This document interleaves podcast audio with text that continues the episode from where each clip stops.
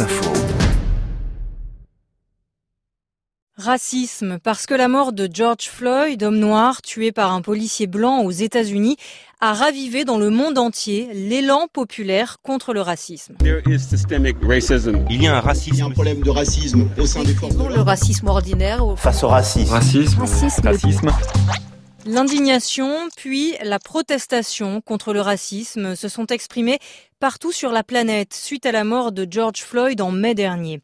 Le concept de race a été retiré de la loi française en 2013, mais il n'a pas disparu de notre société. Mariette Darigrand, le mot racisme est là pour en témoigner. Oui, en fait, ce sont d'ailleurs des mots récents en français. C'est la fin du 19e, le début du 20e.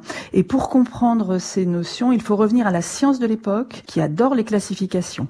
Elle met le, le vivant dans des cases. Il y a des espèces et des sous-espèces. Comme le tableau des éléments chimiques de Mendeleïev en 1869. Mais évidemment, cette classification devient discriminatoire quand elle porte sur les êtres humains. C'est ce qu'on appelle la théorie des races. Oui, ça a été développé en particulier par euh, Arthur de Gobineau dans son essai sur l'inégalité des races humaines. Hein, vous pensez ce titre En 1853, il défendait au départ en fait la nature supposée supérieure de la noblesse. Puis ensuite, dans les années 30, des idéologues nationalistes comme Charles Drummond ont fait de cette pensée une idéologie à part entière. Et c'est de cette idéologie que découle le mot racisme qui entre dans le dictionnaire français en 1902. Quant au mot race, son étymologie reste obscure.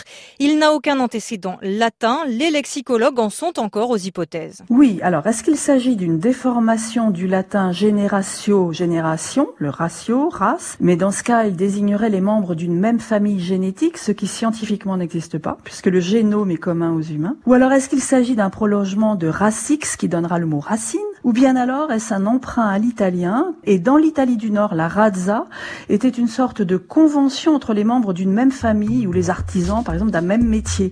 Le mot venu de l'italien serait passé tel quel en anglais, où là, il a beaucoup prospéré.